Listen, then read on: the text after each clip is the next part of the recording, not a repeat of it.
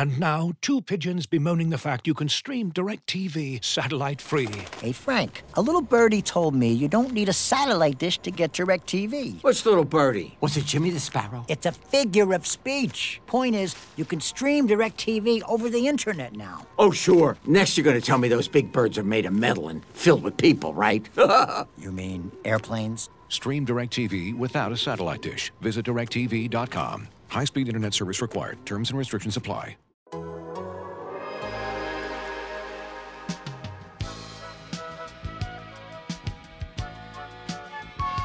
Hello out there, and welcome to Jurassic Pod.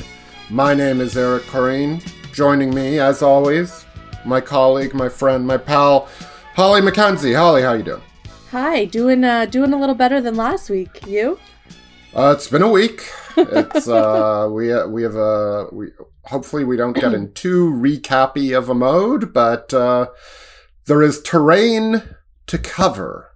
Uh, since Listen, we last Raptors spoke fans to will be just fine with you recapping, briefly recapping the events of the past week.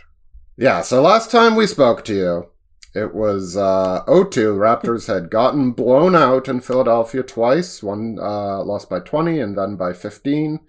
Uh, and it got worse. Uh, their performance got better, uh, but they lost game three in overtime, 104 to 101. You know, missed free throws, missed jumpers, missed assignments on a Joel Embiid game winner. Uh, we can And what a game-winning shot it was. yeah, like no matter how much the Raptors screwed that up, it was still uh, very, very cool and impressive to see a seven foot dude spin and fire a three. And that guy, by the way, has torn ligaments in his shooting thumb. Uh, so, uh, pretty impressive feat of basketballing. Uh, that that shot, uh, even if the Raptors screwed it up, which they did in a few ways, maybe we'll get into it maybe we won't it's, it happened a while ago now so uh, it only makes sense, sense to belabor it so much uh, with their backs against the proverbial wall they uh, played for pride holly uh, and, and won 110 to 102 forcing the series back to philadelphia when the Sixers were going to obviously close it out, and you know, in front of a raucous home fa- home crowd, and they did not. The Raptors, with their best game of the series by quite a distance, uh, win by 15, hold the Sixers to 88 points. Embiid, Harden, and Maxey all probably with their worst games of the series uh, in that one. Uh, certainly, certainly, Maxey was Mm-hmm. the least dangerous in that one, as they appeared to uh, be sort of daring him to drive and not giving up the threes. And, and he's very fast and he can make you pay with that. But the Raptors' defense is sort of on a different level. And I think that's probably where we have to start compare like just big picture compared to what we were talking about last time the headliner has to be the defense right Yeah, definitely, absolutely. Um, also, we should quickly mention, uh, without getting super deep into the injuries, that the Raptors were essentially without Fred VanVleet for the last two games, the two wins. Uh, Fred left the Uh, second quarter second of game quarter. four. of game four with a hip injury, walked off the court, ripped his, jer- his jersey. You knew something was not good, not well in that moment. Uh, it was a hip injury. He didn't return.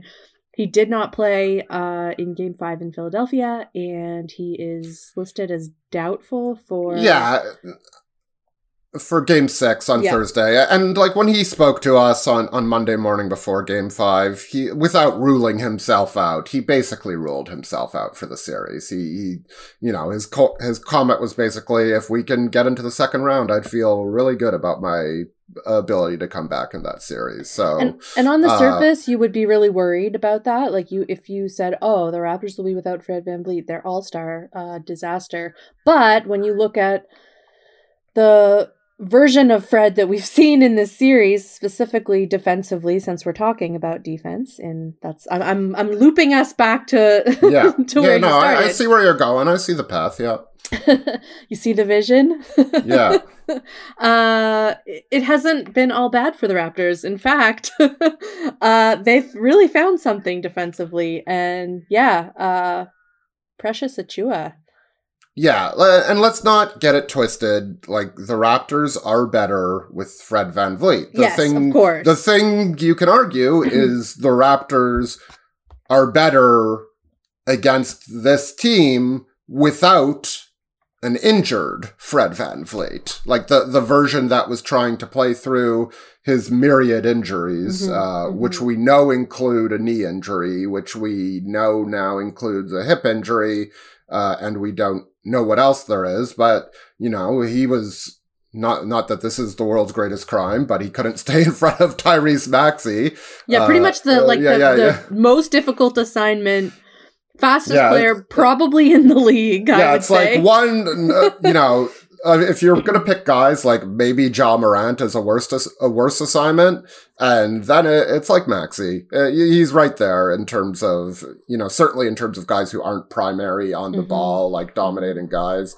You know, trying to stay with him as he catches and drives. My God, I, I and you're rotating back to him because you know you're playing at a team defense that requires helping a, a lot against Joel Embiid in particular, but also against Harden at times.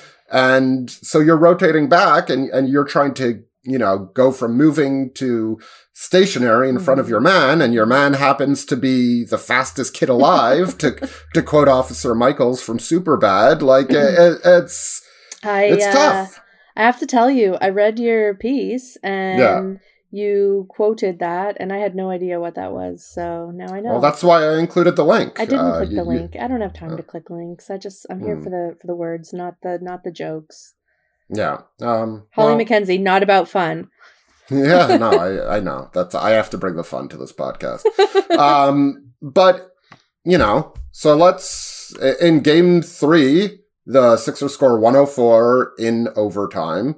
Game four, they score 102. Game three down. Game five down to 88 80 points. 88. I don't have the points per possession in front of me, but you know that's sort of the way it seemed. Is that this defense is getting progressively better. I'm Mhm. sure that Embiid's thumb issue has a lot to do with that. We've we've certainly seen him turn the ball over a- and look, you know, unless he's getting a deep post paint post touch, he, he looks a lot less effective operating from, you know, the elbow or even the three point line. It's been less dangerous. Mhm. Uh, and this defense is collapsing and recovering and collapsing and recovering. Uh, and sometimes if it's Precious Achiuwa on, you know, on Embiid on the perimeter, or if it's OG Anunoby, my God, on James Harden on the perimeter, like there doesn't have to be collapsing because those guys just aren't getting beat. Yeah, it's pretty cool to see. Like we've talked all season about Precious and the improvements he's made, but to get to see it all kind of come together right now in the playoffs against a team where his defense is so needed. And then you mentioned OG bringing OG up too. I think when the Raptors first, you know, the trade happened and Precious came here, everyone knew he was really young and he was still a raw player with a lot of talent and tons of upside. Blah blah blah blah blah. He's still crazy young, uh, but you see, like you mentioned OG and he's not getting beat. Neither's Precious. You kind of see that vision of like, oh, this is this is the the vision that the team that the the front office was having when they when they were putting this team together. Yeah, like it's great if if you can switch everything, but what if like you just don't get beat? You have to, yeah. Yeah. Um, and, and the to focus on Precious Achiuwa because I think when you think about Game Five, It's also just really cool to have a player that can guard Joel Embiid and James Harden. Yeah, that's neat. Like it, that's, it's a it's a bonus. Um, but what I really liked about Game Five from Precious Achiuwa, and I think like after Siakam, he's probably the first guy I'll think about when I think about that game, uh, is Khem Birch did like a really good job to start on Embiid specifically. Like the the physicality, you could see why he was starting on him. Mhm. He picked up his fouls, but like Embiid wasn't getting those, you know, deep paint touches. And Achiuwa came in and replaced him, and those paint touch touches in the first quarter came for a bit. And as the game went on, they just didn't. And whether that's like him doing his his fighting in the post or, or for positioning earlier, whether it's Embiid tiring, which he certainly looked to on the defensive end, certainly uh, in the third quarter. That you know, I, I think you talked to pretty much anybody, and that was the worst stretch of Joel Embiid's defense uh, in the third quarter that we that I've seen in the last three to four to five years. And I'm sure that people who pay more attention to Sixers uh, would probably say something similar. Uh, but back to Achiuwa, like he adjusted and kept the energy level up and kept, you know, using his advantages against Embiid, which are speed and agility, uh, and just an ability to at least, like, when he does get it into the rim, like, at least contest vertically, he's using all those things. And that's not to say he's doing it himself. He's uh, he's certainly not. And and Embiid, when he shoots, is still scoring uh, pretty damn efficiently. But those opportunities, uh, I I think he only got to the free throw once in the four in the second half of game uh, of game five, which is huge. Like that we had that was six free throws total. yeah, and that, as Nick Nurse said, after like the Raptors won the free throw battle in Game Four, they lost I think twenty to thirteen in Game 5 Mhm. But in general, those are like numbers that not. I mean, even the Game Five number, like that's sort of what you expect based can on these teams' profiles. Yeah, Yeah. you that I think that was Nick Nurse's actual quote. You Oh, can really? work with that. yeah, uh, I, I am not positive, but it was, it was certainly along the lines of that. And that's a credit to the whole team, uh, but also Precious Achiuwa. So, like, what's is there one play, one moment, something that will that stands out about Precious's play over the last few I games? That, I don't that know if there's a moment, but it's kind of similar to what you said. It just feels like over the course of the game, his constant presence and constant contesting and constant challenging, like like he's making everything difficult. And as the game goes on, I mean, I think regardless of what happened this series, Joel Embiid's gonna get tired. Eh, Most players get tired as the series goes on, you know. But then he also has this injury. He's having to play huge minutes. They could barely rest him in the second half. In in Yeah, the he got he got two minutes off. Uh, Yeah. that stint is usually closer to four or five. Uh, Yeah, so off. they're having to keep him out there longer. And just the fact that they're making I say they, and I do mean they as the team, but specifically Precious, is making him work so hard and making everything so difficult for him. I think it does tire tire him out and it is making it more difficult. And not that it's gonna deter him away from wanting the ball or taking shots or you know, like he's still gonna be Joel Embiid, but I think that you're really seeing um just his efficiency uh, going down. Not like you said, he's still very efficient, yes, but it's making him tired, and you're really you're really seeing that on the defensive end. I think. Yeah, I mean that stretch where OG Anunoby dunks on um uh, not on him, that's a bit strong, but g- goes by him and dunks. Uh, Precious had two layups, I believe. I, I think Siakam got a layup, uh, and somebody else drew a foul. Like that, you don't see that. Like Joel Embiid, like Mhm. is one of the best defenders in the NBA and one of the most impactful defenders in the NBA, and um, he's also know, the leading scorer, and he finished with and 20 he's also the leading. Yeah, he's the leading scorer in the NBA. finished with- and he finished 20 points in in game five. Like you can really see the toll. I feel like um that attention is taking on him. Yeah, and so let's like zoom out. Like Precious Achiuwa is part of the reason for the season. You know, like for the Raptors. Like part of the reason is to get this guy who you think you hope Mhm. is going to be part of your future is to make sure he's contributing And, just like, stop and think about the beginning of the season. Oh yeah, I- I mean, especially yeah. offensively like think about where he was and Mm-hmm. now like to look at the player he's becoming and the player he has been in this series it's kind of wild like it's Yeah, and, like, actually kind of wild maybe he's you get making one of people- those. he's uh, making guys game. have to come out and guard him he's making guys have to not let him be open at the three point line like he's it's wild. I wouldn't have believed it if you would have told me that at the beginning of the season. Yeah, and maybe like there's one of those mistakes a game. You know, the the free throws are the free throws at the end of game three, and uh, you know it happens. It sucks, Mhm. but it happens. Uh, but like the mistake, like not only is he playing well and playing impactfully, but just the mistake percentage is going down. It's you know that's not a stat other than turnovers, but like he is maybe still a bit of an adventure off the ball on both ends, but you know, on the ball on both ends, he is a lot, lot better. And It's a good adventure. yeah, uh, more often than not, yeah. Um, And like you said, like so much of this season has been about getting reps and opportunities and moments and experience for players like Scottie and like Precious. And this is huge for him. And it's really cool to just get to see him taking so much advantage and kind of in a way just like proving what like what the front office was excited about in him Yeah, in, in live time. Let's maybe not judge trades uh, the minute they happen or don't happen, as was the case with. and uh, and I the sort Kyle of just Lowry mentioned trades. I sort of just mentioned him, but uh if you heard that beep, I'm sorry. That's my mom texting me, just asking if the Raptors play tonight. No, mom, they do not. She's asked me this every day since uh since game five.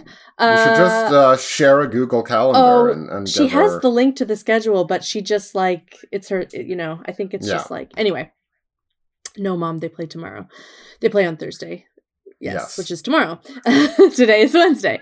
Uh Scottie, sorry, I lost my train of thought. We Yeah. mentioned this season, the reason for this season being getting Precious and Scottie time and seeing what they could do.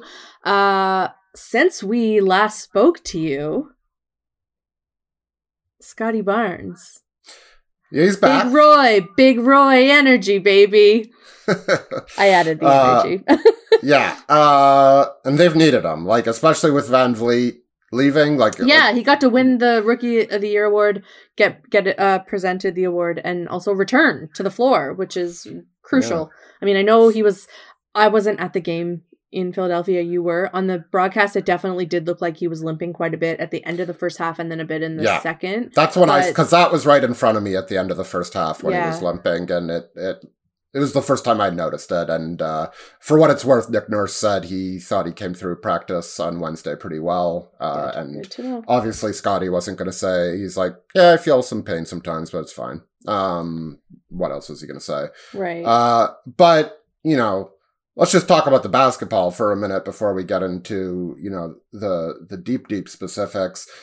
With VanVleet leaving, like they need another guy to set things Mhm. up, and especially if they want to stay big defensively, they need this guy setting things up. And I thought, I mean, I think he's clearly lacking some of the offensive burst uh, in terms of create. Like he had a he had a few plays in Game Five, I, I would say, but like His assists in Game Five. yeah, well, yeah, we'll get there. We'll Okay, get there. okay. Um, Okay. so like in terms of like what's different about this guy from his peak performance, I would say that's it. Like there's just Mhm. less burst to offensively to get to the rim himself, but you know, just the the ball handling and the passing with the load that Pascal Siakam is carrying, and don't worry, we'll get to Siakam, who's been awesome.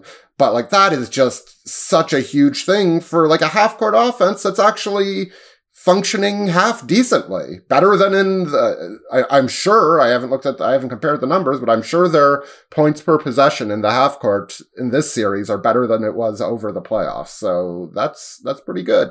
Over the playoffs. I, I'm, I'm guessing. Uh, we don't need to fact check that right now.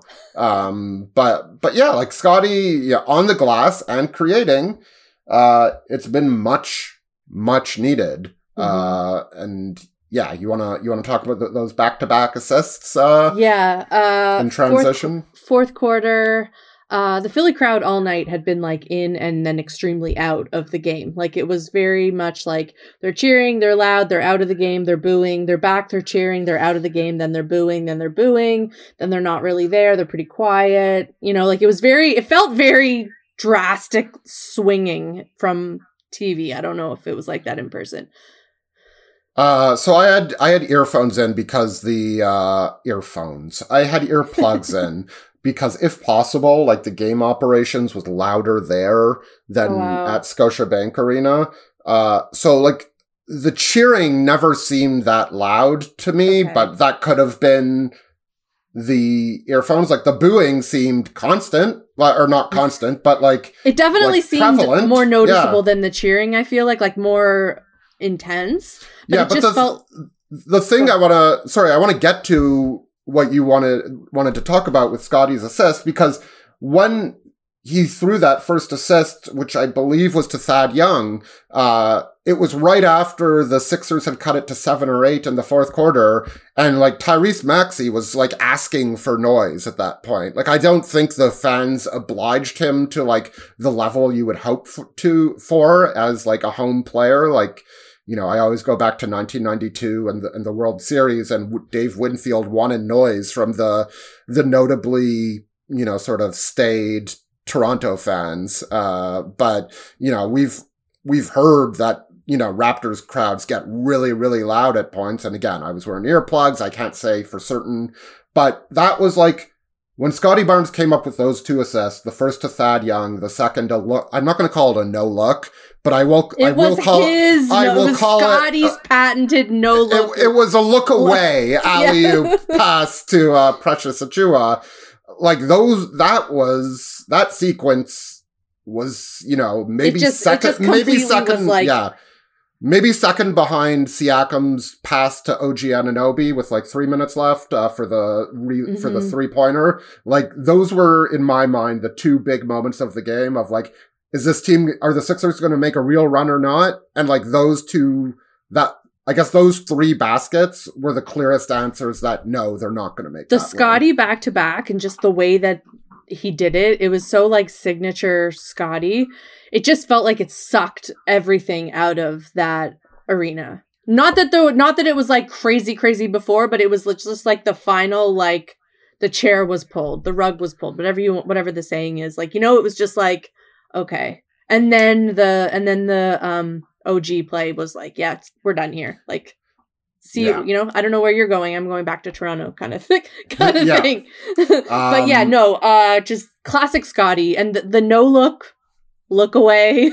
Whatever you want to call it. It yeah. it works, but it shouldn't because you know exactly like everyone knows exactly what he's doing, and yet, oh well. I'm not sure. I'm not sure the looking away had anything to do with completing that pass. Well, I, don't, I true, don't think. I don't just think so- it caused like the Sixers defender any hesitation. But you know, like an alley oop to Precious Achiuwa is going to work on a two on one or whatever. The It's just the, the extra thing. Yeah, no, Like, it's it's the panache, it's the showmanship. It's like, it, you know that that stuff matters. Like like it's a, it's it, it you know you love to see it.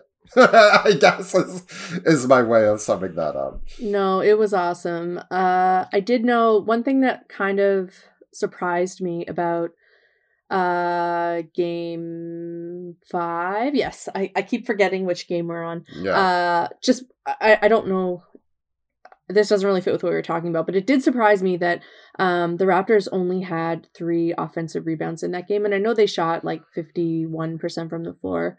Um, but I that was something that I was kind of wondering, like with Scottie, like because you mentioned like his burst being gone offensively and things like that. I do kind of see think we're noticing that um, on the offensive glass, just like the little plays that he normally would be there for, being quicker than anyone and and you know being there. Um, I don't think he has that, but it doesn't even. I mean, I'm not saying it doesn't matter, but like the amount of good that he has been he has brought since returning has it's been huge, especially as you mentioned with uh, Fred being out. And then I know we mentioned Scottie. I really quickly just wanted to mention that Gary Trent also is back, has been great, um, and looks like himself again. And he said after Game Three, um, which obviously the Raptors ended up losing, but he said he felt 100%. He said he lost eight pounds in Ugh. the week of being sick. Yeah, not not good. Uh, he felt terrible. Lost eight pounds. Was weak, tired. All of those things. So like, if you were watching game one and were like, "What is going on?" That's what was going on. But to hear him say he felt 100% and how badly he wished that he felt this way in game one, again, woulda, coulda, shoulda. Doesn't make sense to go back in time, but it is interesting just to think like where would we be right now had Gary and Scottie played the first two games? Had Thad not gone out with a with a thumb injury? I know the Sixers could say the same thing with Joel and his thumb injury, but it's just For something sure. to think about. The Raptors look like a completely different team with Gary and Scottie. Yeah, and uh, the int- the I, I'd say if we're looking at matchups, the interesting thing about Game Five is you know it was sort of the first time fully healthy Gary was Mhm. might have to contend with with Matisse Thybulle, and for one, Thybulle spent more of his time on Anunoby or and Siakam, and two, uh, that leash is short. Uh, Yeah. because that was almost to that was like self parody of what people say about Matisse Thybulle, like a zero on offense and like, but him, you know, d- and I know His like only the, basket was was basket tipped in by Precious, Precious Achiuwa, accidentally yeah, in. Yeah, but like defensively, he was really impressive, and like his him on the outside of his zone, like denying entry passes, Mhm.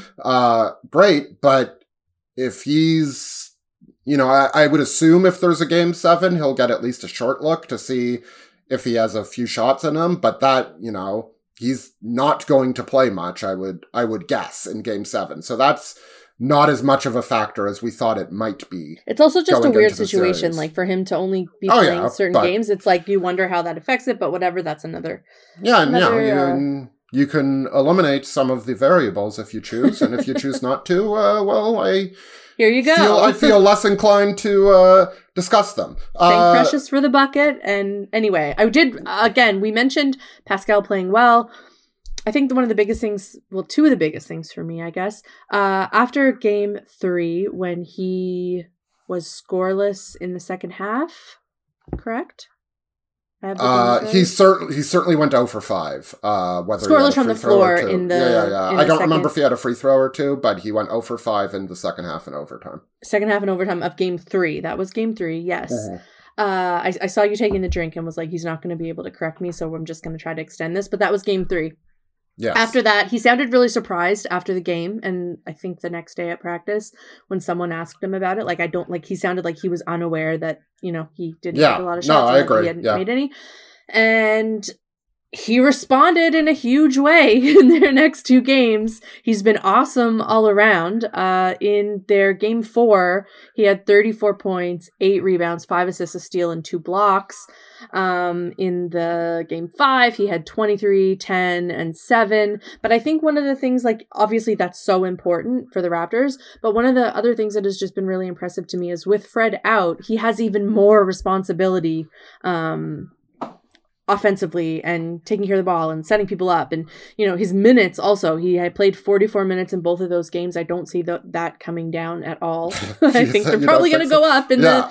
the in whatever's to come uh but it's just a heavy an even heavier load than what he was carrying before which was already a pretty heavy load um and he has been awesome Yeah, game four was amazing. Like, I don't have much to say about it. He- Like, everything was working. Game 5 Mhm. to me, excuse me, it was almost more impressive because he didn't have it going at the beginning. He was not finding Mhm. like the soft spots in the in the defense. He, you know, they weren't able to create as much spacing out because you know VanVleet was out there to start game four, and and whatever you want to say about him, like he does give you more spacing on the floor, and and it allows you know you to get going a bit more and find your comfort of the game. Game five, that there wa- there wasn't that luxury. In fact, Khem Birch started uh, along with Scottie Barnes, and and moving from VanVleet and, and Birch to Birch and Barnes. Like that's a huge downgrade in, in spacing.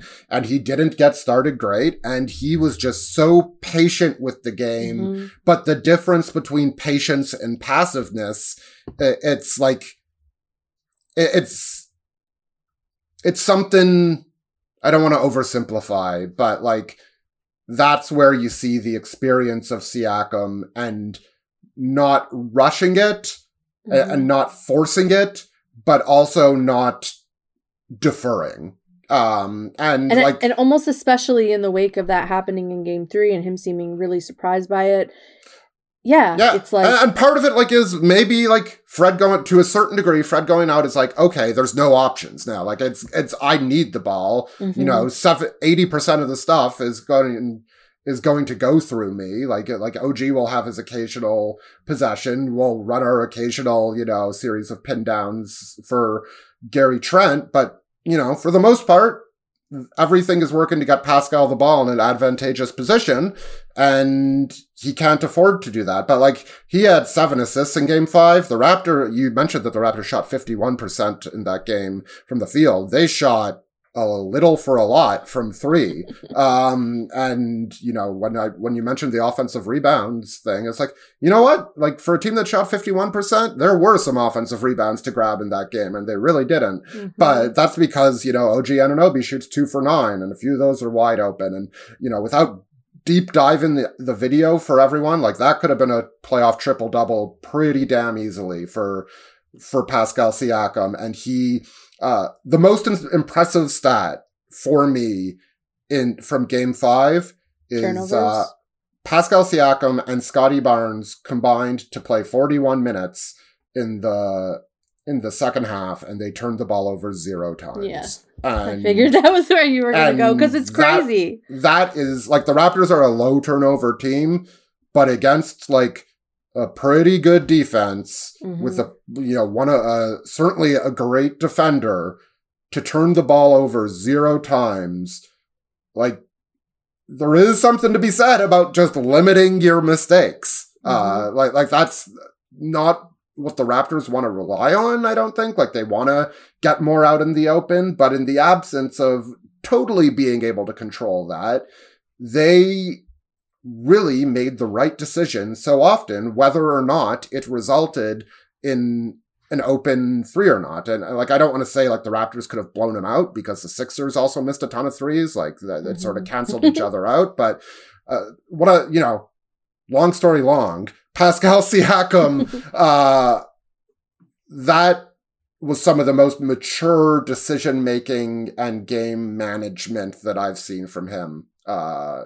since I've started watching. He him. just seemed to get better as the game went on. Like it wasn't like you said, it wasn't easy in the beginning, but he just kept finding his way through um and making the right decisions and yeah, it was uh it was really impressive and especially like with Fred going out um just, you know, not with an injury that like us on the outside when he went out, I think we first assumed it was probably his knee, but just, you know, this hip injury just pops up. He's out snap your fingers suddenly it's all on you pascal in a way you know and Uh. he has taken it in stride and i just think that's really impressive Yeah, and like I was pretty critical of Fred and Pascal after game three, and and it wasn't like personal. It was like look at their numbers in the series; they're not good enough. And when you add Pascal's, you know, his bubble and his year in the past, it, it's fair to have doubts about this guy. I don't think that's hating on him. It's just like, look, this guy's recent playoff track record is not great, and he's in a new position than he was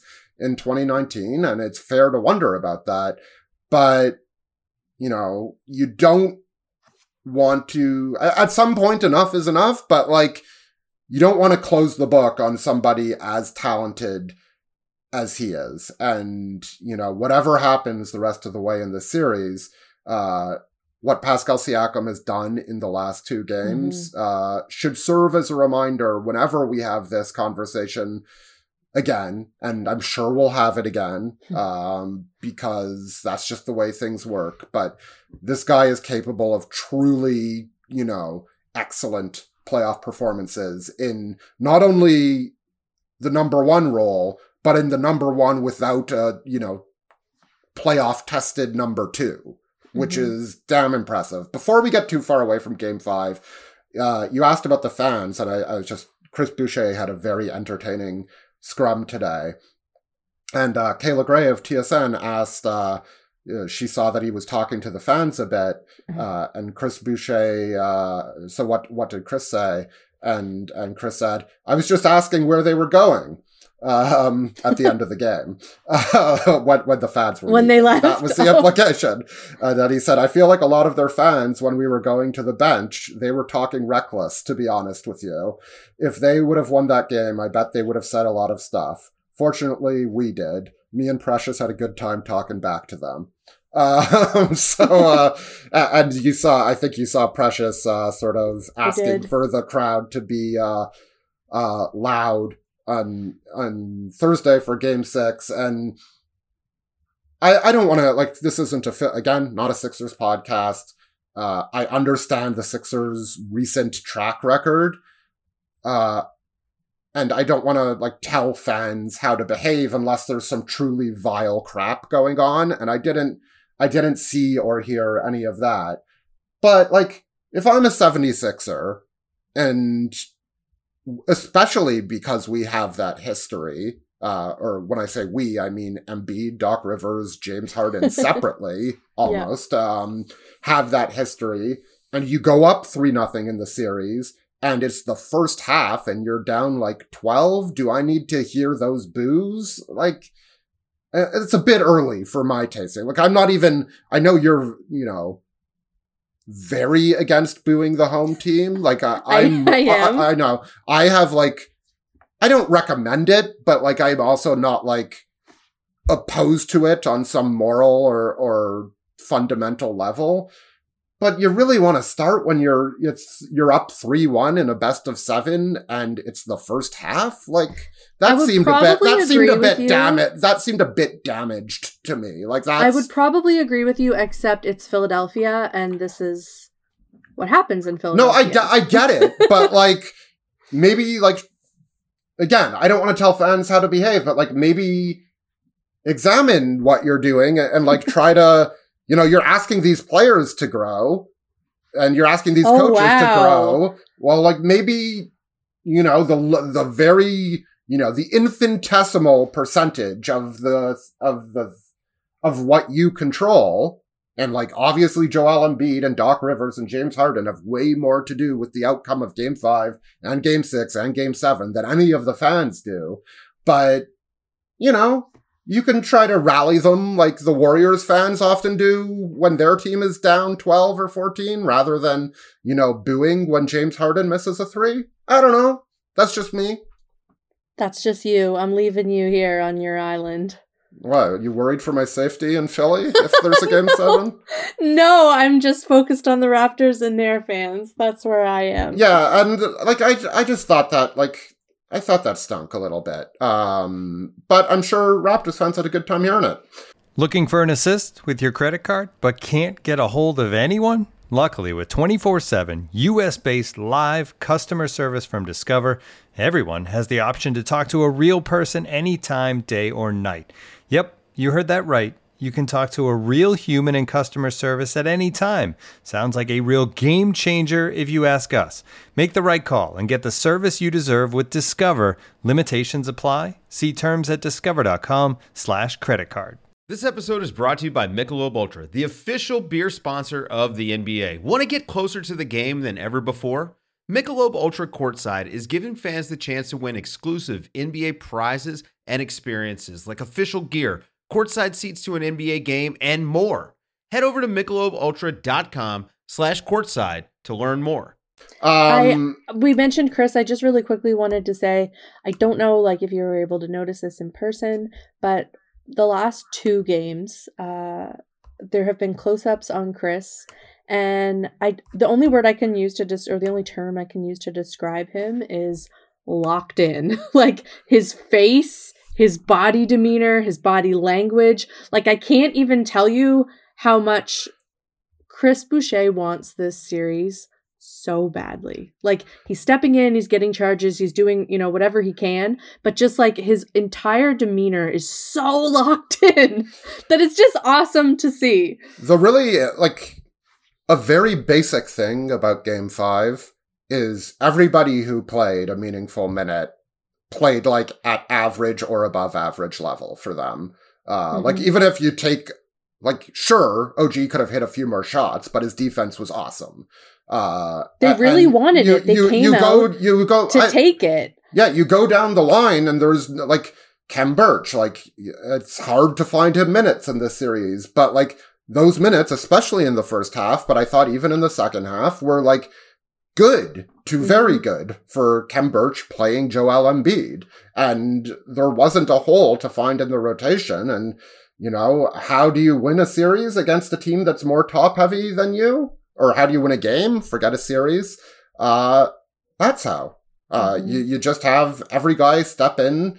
You know, the cliche is be a star in your role. And not that every guy was a star in his role, but they were at least good in their roles. And uh, speaking of that, before we, I, I think we'll get away from individuals after that.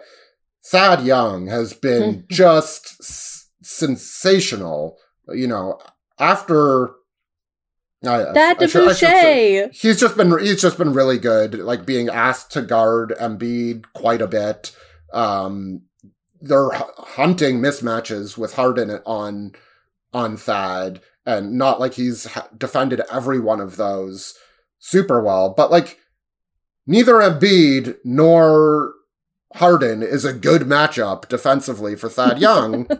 Thad Young is a good defender but like he's more more in like helping than in uh either guarding the best post player in the planet or like guarding one of the premier passers in the planet.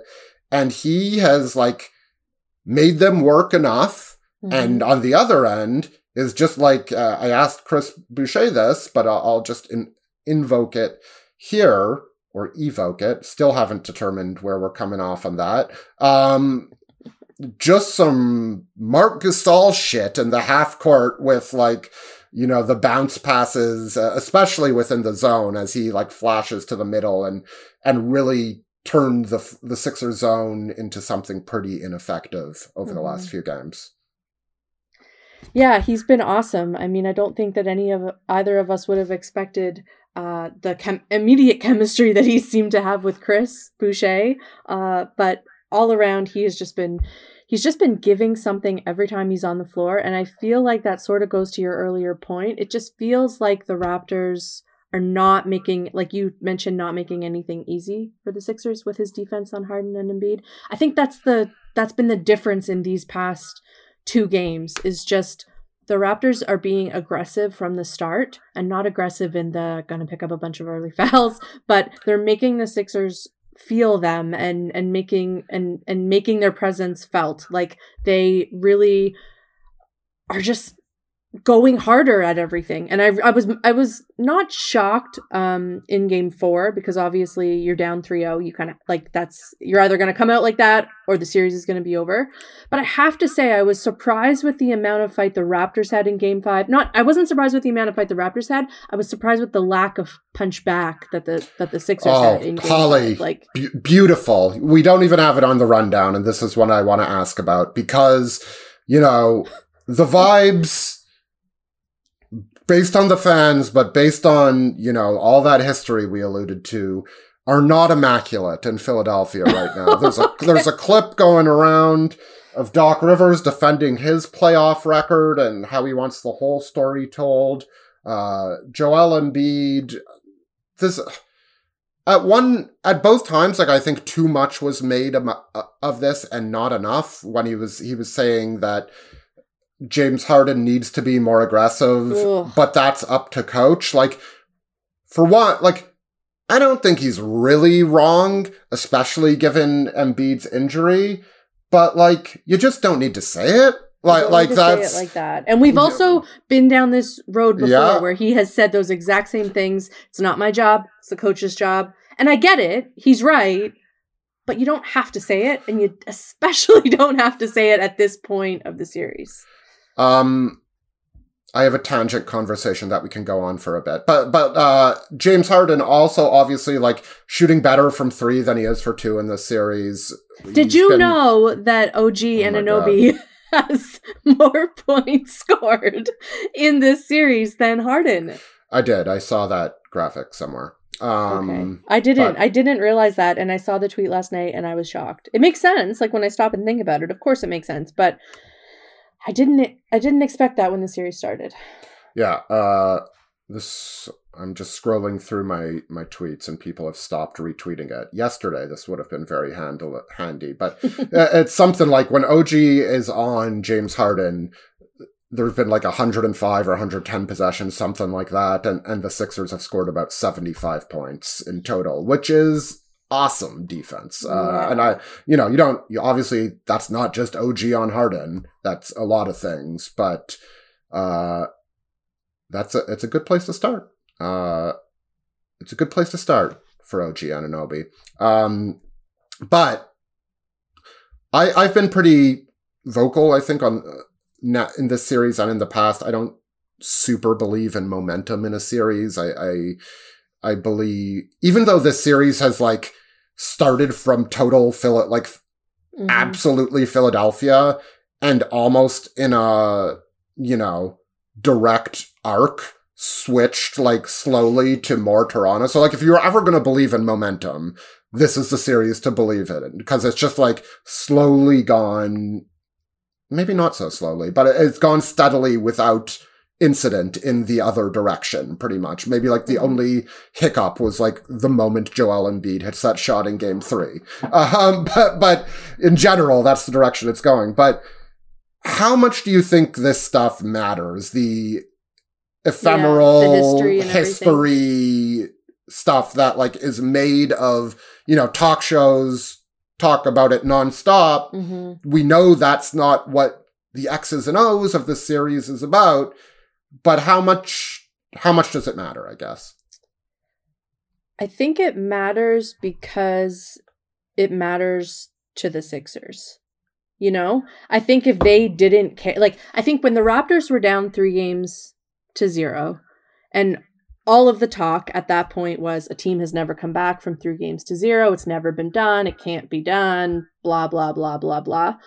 After that, when Nick Nurse had his press conference, I don't know if it was after the game or the next day, you can clarify, but he said, so 3 and 0 has never been done before. Take it one game at a time, get it to 3 and 1. 3 and 1 has been done before. Yeah. And it's kind of like a joke, you know, like just then it's just it's just it. a, it's a it's just a shift of perspective, right? Right. Like, but I feel yeah. like the Raptors really believed that. Like I feel like they really dug into that and believed in that. And then when you heard Fred talk at the morning shoot around of Game Five, when he said, you know, a lot of people don't believe in don't believe in us being able to do this but i really do. And if you know he, when he said the thing about i'll feel good if like i feel like i would be good to play if we make it to the next round. Like he was very clearly just talking like we believe we can do this. I think that when you believe separately from the outside it doesn't matter you know? So no matter what people were saying on the outside that didn't affect the raptors. And who knows what'll happen in game six and beyond but they managed to you know turn this into a series again because they weren't affected by it. But if you look at the sixers and the history that they have and all of the conversation is happening even the way like you mentioned doc talking about um, his playoff record what he said at the end of that was i forget the exact phrase i wish i had it in front of me but it was like it was like we just have to do it and then we don't talk then we won't talk about it anymore but it but it didn't sound like it was yeah we're good like it's not a concern to us. It was if we do this, then we don't have to talk about it anymore. As he was also trying to like defend himself. Picture, yeah, defend yeah, yeah. Like, like, you know, yeah. like like it definitely felt like it feels like a more of a more of a thing that is affecting that fan base franchise, you know, and again, maybe they'll come out tomorrow, have a killer game, and the series will be over, and that'll be that. But I, I think with momentum, I usually, like you, am not a big fan. I don't, I just don't think in the playoffs that it holds up the way that people think it does. However, when you have the histories um, that that that team and some of the players do, um, I think it just depends on how the the team and the players and the coach uh approach it i guess is the right yeah. word. and, and you want to know what it really might matter is game seven if they're losing by 10 like like yeah no uh, like for sure, in that arena sure. like i would with your with like, your fans. with booing. my fans yeah. My fans they're mine. Um quick sidebar before we get to game six. Sorry that was really long-winded but do you know what i mean? I do I know what like... you mean like okay. I, I like the one thing is like they're asked about it they have to address it. So like but you know eh, eh, we're not the only people saying that like everybody who has covered the sixers not everybody, but a lot of people are just like, yeah, like the Raptor, uh, uh, the Raptors are need to make the Sixers think about it. And, And I also thought it was the Sixers are firmly thinking about it now, and they have to confront it. Which maybe it's the best thing that's will ever happen to them, or maybe it will be terrible. Like, like This- I, the, I the Raptors are a Joel Embiid last second three pointer heave away from this series being tied right now. well, so there's that- that that game still would have been tied, but I take your point. Yes, Well, sorry, would have been tied, but I I a feel Precious like Achiuwa free throw. Let's say, Sure, away. sure, sure, Yeah. sure. So very, very, very easily could have been a, a tied series right now. Coming back to Toronto with a game with the series tied Mm. after game five. Doc, I'm pretty sure it was it had yeah it had to have been game five. Doc was asked about his team and he said something that was like, I wish I again I wish I had the quote in front of me. This is why I should print these quotes out. I didn't plan to go down this because it wasn't on the rundown. Anyway, he basically said to the something to the extent of, "I just feel like our guys didn't bring it the past two games, Yeah, but they his- will." And it was like, yeah. okay, but when you're up three games to zero, when is the switch gonna like? Why did why did you flip the switch off? You know? Yeah, and I keep like I've thought a lot about that Raptors Magic series from the title year, and Mhm. these Raptors are better than that Magic team, so that's part of Mhm. it. But Mhm. like the Rap, you remember the start to that Game Five at home? Like the Raptors just stepped on. This them. is done. It's yeah, done. Yeah. and there is whether it's Embiid's thumb, whether it's Harden's attitude, whether it's just the team's vibes, whatever it is, and it's probably you know a little bit of some and a lot of some of that, like in Mhm. different proportions. But like, I don't think the Sixers have that. I, I mean. Again, without is it predicting not game crazy? six, yeah, Is it not crazy to you that there's a game six happening in Toronto on Thursday, 24 hours away? And it feels like it's not an elimination game. It absolutely is. Like, I absolutely know that. Well, yeah, this but- is what I'm in the process of writing. Like the Raptors are in like again, might not matter, but like they're in like the way envy more enviable pressure situation. It's Uh, like and the- that's hilarious because they lose and their season is over. But yeah, you know, they, it's and and no one is. It's not like we're not unaware of that or saying that it won't happen because it very well could. Joel have a great game. It could, but it just feels like the most low pressure game six I've seen Yeah. from Raptors fans on the and, outside. and as Ida Maria once sang, expectations are such a drag. Um quick, quick, quick sidebar, uh, because I said I didn't love how Embiid handled that Harden bit with, you know, the aggressiveness and, and deferring to Doc Rivers. hmm Let's like consider top 15, maybe top 20 players, like bona fide superstars in this league. How many of them are also like awesome leaders, like 95 to 100% of the time? Like, like, let's count them out. Uh, start Steph. Steph and Giannis are like the only two no doubters I can come with. I think Lillard is probably on there, and then it gets tricky. I think Demar's a great teammate. I'm not sure he's top 15 to 20, but this year he I know was. what you're saying. I know this year he was. Okay. But I, I Yeah, think yeah, he is a great teammate, but You putting But- LeBron on there? no. He like he's too bad when things go wrong. No, like, I was. That was. I was. yeah, I just wanted your reaction. I wasn't. like I think that might be the list. Now, and now like maybe Ja Morant is on it. There's not enough of a sample size right now. Like who else would you rather, you know, fight with? Like, you know, You're not gonna put the. You're not gonna put the Rudy, uh, Donovan Mitchell tandem on there. No, I think I think I'm gonna pass. You know, Jokic might be on there. Uh, like I, I yeah, haven't heard- Jokic is always really like, really good with with crediting his teammates and stuff like that. Yeah, Uh, it's interesting. It's my interesting point is, it's a say it. short. It's a short list because like Yeah, there are so many sports in which like the best players and their leadership are conflated. I'd put. Dejounte Murray on that list. I don't know where he fits. No, in he's not. A, yeah, he's not in the like because like Fred's on that list too, right? But like I don't think Fred is a top 15 player, and I don't think DeJounte Murray is a top 15 player. So Well, they're both top 15 in my heart, so I know, I know, list. but But- you you have 45 in your top 15 in your heart, so I I, I get Probably that. 20. Uh, but no, I know what you're saying. Yeah, for sure. It, it's it is a very special uh combination when you when you have a player that and even some of the guys I mentioned like have taken crap for how they carry themselves before. I just think like they're sort of unimpeachable at this point about their leadership. Mhm. And my my only point is that the list is very very short. Um, and there are more like stars, and maybe this is just the product of basketball, and we scrutinize these guys and think we can psychoanalyze them too much. Um, but it's there are just more basketball guys, whether it's LeBron, whether it's like, you know, certainly Kyrie, but like Kevin Durant's like brand of like kind of aloofness, and I really Did like you Kevin did you hear Durant, but- Kyrie's quote about about the, how about the he- media scrums? Uh, oh, No, he, about- he, about and, he and and- Joe he and Tsai, yeah, they're gonna he and they're Kev gonna are gonna are gonna team. manage the team. Yeah. Yeah, um, but Harden, another one. Like you know, people. Have, I just love when people call Kevin Durant Kev. I'm sorry, it's like my favorite thing. Me and Um, Kev. It just makes him sound so cash. Anyway, I don't. Kev The point is, I don't want to make it seem like Joel Embiid is off on an island as like the worst leader ever here. Hey Like, man, he it's really his- hard to have all the pressure on you because you're an amazingly talented player and it's great to have those accolades and you know, you want the ball and all of that, but then when things don't go your way, that's often all on you too. And sometimes it's probably pretty frustrating to be like I can't control the Yeah. other four people who are on the on the court with me. You weren't you weren't criticizing him. You were Yeah, I just like that's what it made me think of, and I was like a bit surprised how short the list was.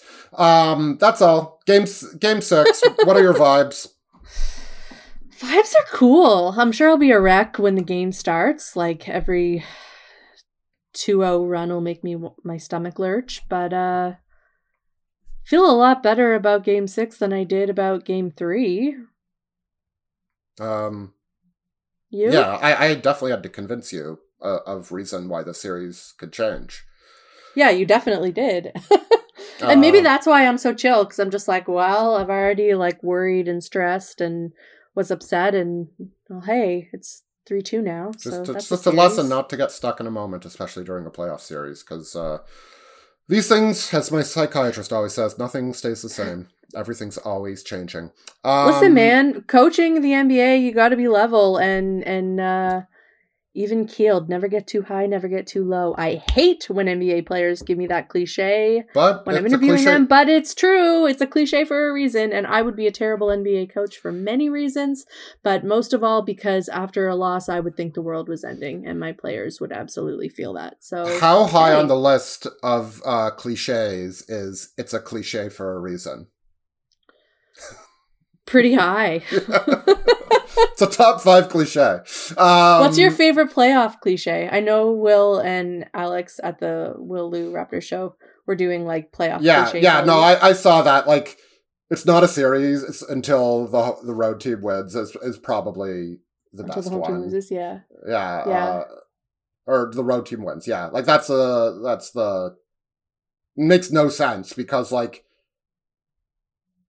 in this series, That game only, yeah. like that made it three nothing, and that in theory again Is the ended series. ended the series. So like eh, it was the moment they won, it became a le- less of a series. So like it it it's my favorite cliche because it's actually like demonstrably not true. I understand what it's saying, but like it does not hold up beyond like the first three percent of, of like And also the home the home team doesn't need to win on the road. It just needs to win its home games. Yeah, yeah. So The does home like a- team could does a- lose every yeah, road game and still win the series. So Yeah, does did that series never begin?